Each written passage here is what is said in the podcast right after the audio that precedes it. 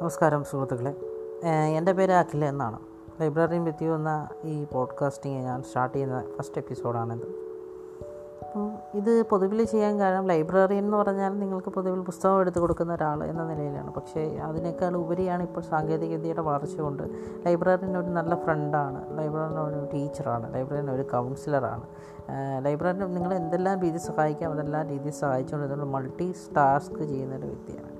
അപ്പം ലൈബ്രറി എന്ന നിലയിൽ എനിക്ക് പറയാനുള്ളത് സാംസ്കാരികം സാമൂഹിക ലിറ്ററേച്ചർ സാഹിത്യം അങ്ങനെ ഒരുപാട് ഒരുപാട് ഒരുപാട് മേഖലയിൽ നമുക്കറിയാവുന്ന കാര്യങ്ങൾ ആനുകാലിക പ്രസക്തിയോട് കൂടി തന്നെ നമുക്ക് പറയുക എന്നുള്ളതാണ്.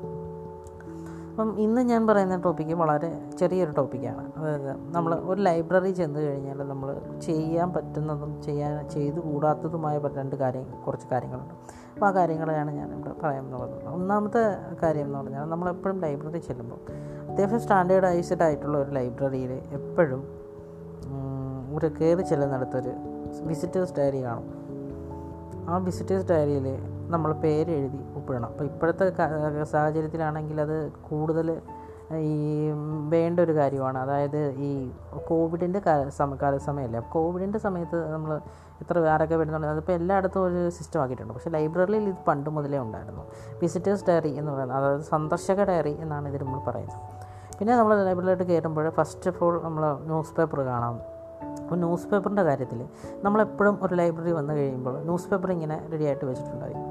നമ്മളിത് വായിക്കാൻ എടുത്തു കഴിഞ്ഞിട്ട് അത് ഫോൾഡ് ചെയ്ത് തിരിച്ചു വെക്കാറില്ല പലരും. അത് നിങ്ങൾ ഇനിയെങ്കിലും ശ്രദ്ധിക്കണം. അതായത് ലൈബ്രറിയിൽ വന്നു കഴിയുമ്പോൾ പത്രം എടുത്ത് ഉപയോഗിച്ചതിന് ശേഷം നമ്മളത് ശരാശരി നല്ല രീതിയിലൊന്ന് മടക്കി വെച്ചേക്കുക.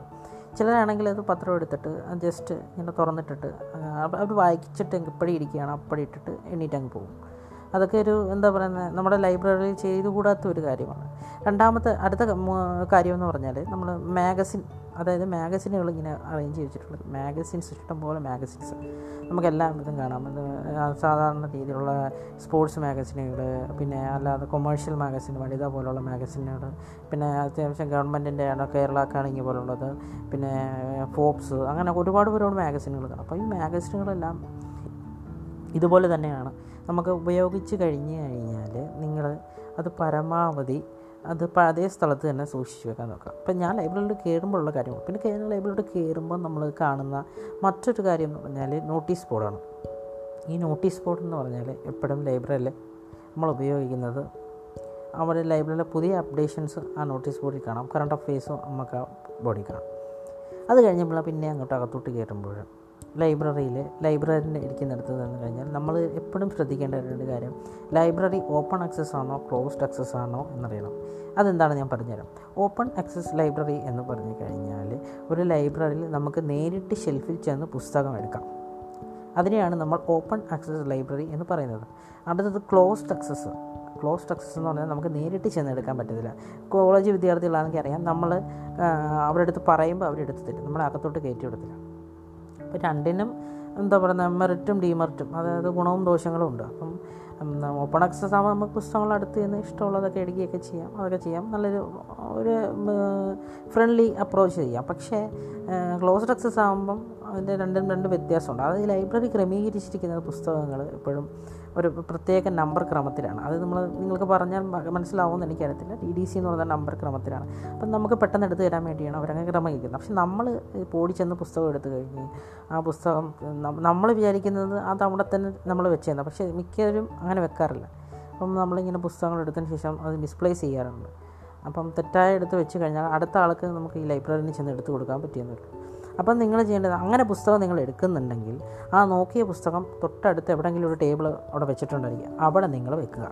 ഒരിക്കലും പുസ്തകം ലൈബ്രറിയുടെ ഷെൽഫിൽ നിങ്ങൾ തിരികെ വെക്കാൻ ശ്രമിക്കരുത്. വളരെ ഇമ്പോർട്ടന്റ് ആണ്. ഇതുവരെ പറഞ്ഞതിനകത്ത് ഏറ്റവും ഇമ്പോർട്ടന്റ് ആണ്. ഒരു ലൈബ്രറിയിൽ നിന്നെടുത്ത പുസ്തകം നിങ്ങൾ ഷെൽഫിൽ നോക്കിയിട്ട് നിങ്ങൾക്ക് ഇഷ്ടപ്പെട്ടില്ലെങ്കിൽ നിങ്ങളത് തിരികെ വെക്കാൻ ശ്രമിക്കരുത്. അത് നിങ്ങൾ തൊട്ടടുത്തുള്ള ടേബിളിലേക്ക് വെക്കുക. അതുകൊണ്ടാണ് മിക്കയിടത്തും ക്ലോസ്ഡ് അക്സസ് ആക്കിക്കൊണ്ടിരിക്കുന്നത് ലൈബ്രറികൾ. ഇങ്ങനെ ലൈബ്രറികൾ എപ്പോഴും നമ്മൾ പുസ്തകങ്ങൾ എടുത്തു കഴിഞ്ഞാൽ അടുത്ത കാര്യങ്ങളെന്ന് പറഞ്ഞാൽ ഇപ്പോൾ പരമാവധി ഓരോ ബുക്കിന് ഓരോ ലിമിറ്റേഷൻസ് കാണും. ഇപ്പോൾ മൂന്ന് ബുക്ക് രണ്ട് ബുക്ക് അങ്ങനെയൊക്കെ. മൂന്ന് ബുക്കൊക്കെ ആണ് എനിക്ക് തോന്നുന്നത് ഇപ്പോൾ പബ്ലിക് ലൈബ്രറിയിലൊക്കെ പൊതുവേ ഉള്ളത്. നമ്പേഴ്സ് അപ്പം ഈ ബുക്കുകളൊക്കെ നമ്മൾ എടുത്തു കഴിഞ്ഞതിന് ശേഷം പതിനാല് ദിവസം അങ്ങോട്ട് കട്ട് ഓഫ് ഉണ്ട്. ആ കട്ട് ഓഫ് അതിനുള്ളിൽ അടച്ചില്ലെങ്കിൽ നമുക്ക് ഫൈൻ കൊണ്ടുവന്ന് കൊടുക്കേണ്ടി വരും. അതായത് പുസ്തകം കൃത്യമായിട്ട് നമുക്ക് എത്തിക്കാൻ കഴിഞ്ഞില്ലെങ്കിൽ ഫൈൻ എത്തിക്കേണ്ടി വരും. അപ്പോൾ അങ്ങനെയുള്ള പ്രശ്നങ്ങൾ ഒഴിവാക്കാൻ വേണ്ടി പരമാവധി പുസ്തകങ്ങൾ കൊണ്ടുവന്ന് ലൈബ്രറിയിൽ വായിച്ചിട്ട് തിരിച്ചു കൊടുക്കുക. അങ്ങനെയുള്ള കാര്യങ്ങളാണ് നമ്മൾ ചെയ്യേണ്ടത്. പിന്നെ ലൈബ്രറിയിൽ ഞാൻ പറഞ്ഞില്ല ഒരു വായനക്കാരൻ വരുമ്പോൾ നമുക്ക് സ്ഥലപരിധിക്കുള്ളല്ലോ അല്ലെങ്കിൽ അക്കാഡമിക് ആണെങ്കിൽ അതിനകത്തുള്ള ലൈബ്രറിയനാണെങ്കിൽ വായനക്കാരനാണെങ്കിൽ കൃത്യമായി പുസ്തകങ്ങൾ നമ്മൾ എടുത്തു കഴിഞ്ഞാൽ തിരിച്ചു കൊണ്ടു കൊടുക്കാൻ ശ്രമിക്കുക. കാരണം നമ്മൾ കൊടുക്കുന്ന പുസ്തകത്തിന് ഇരുന്നൂറും ഇരുന്നൂറ്റി പത്തും രൂപയൊക്കെ ആയിരിക്കും മിനിമം വിലയുള്ളത്. അപ്പം നമ്മളത് നമ്മളായിട്ട് കൊണ്ടുവന്ന് നഷ്ടപ്പെടുത്താതെ അത് നമ്മൾ പുസ്തകങ്ങൾ എത്തി തിരികെ തന്നെ എത്തിക്കാൻ ശ്രമിക്കുക. ഒരുപാട് ലാഗ് വരാതെ നമ്മൾ ഒരുപാട് വായനക്കാരൊക്കെ വായിക്കാനുള്ള പുസ്തകമായിരിക്കും ചിലപ്പോൾ നമ്മൾ വായിക്കാതെ കൈ വെച്ചേക്കുന്നത്.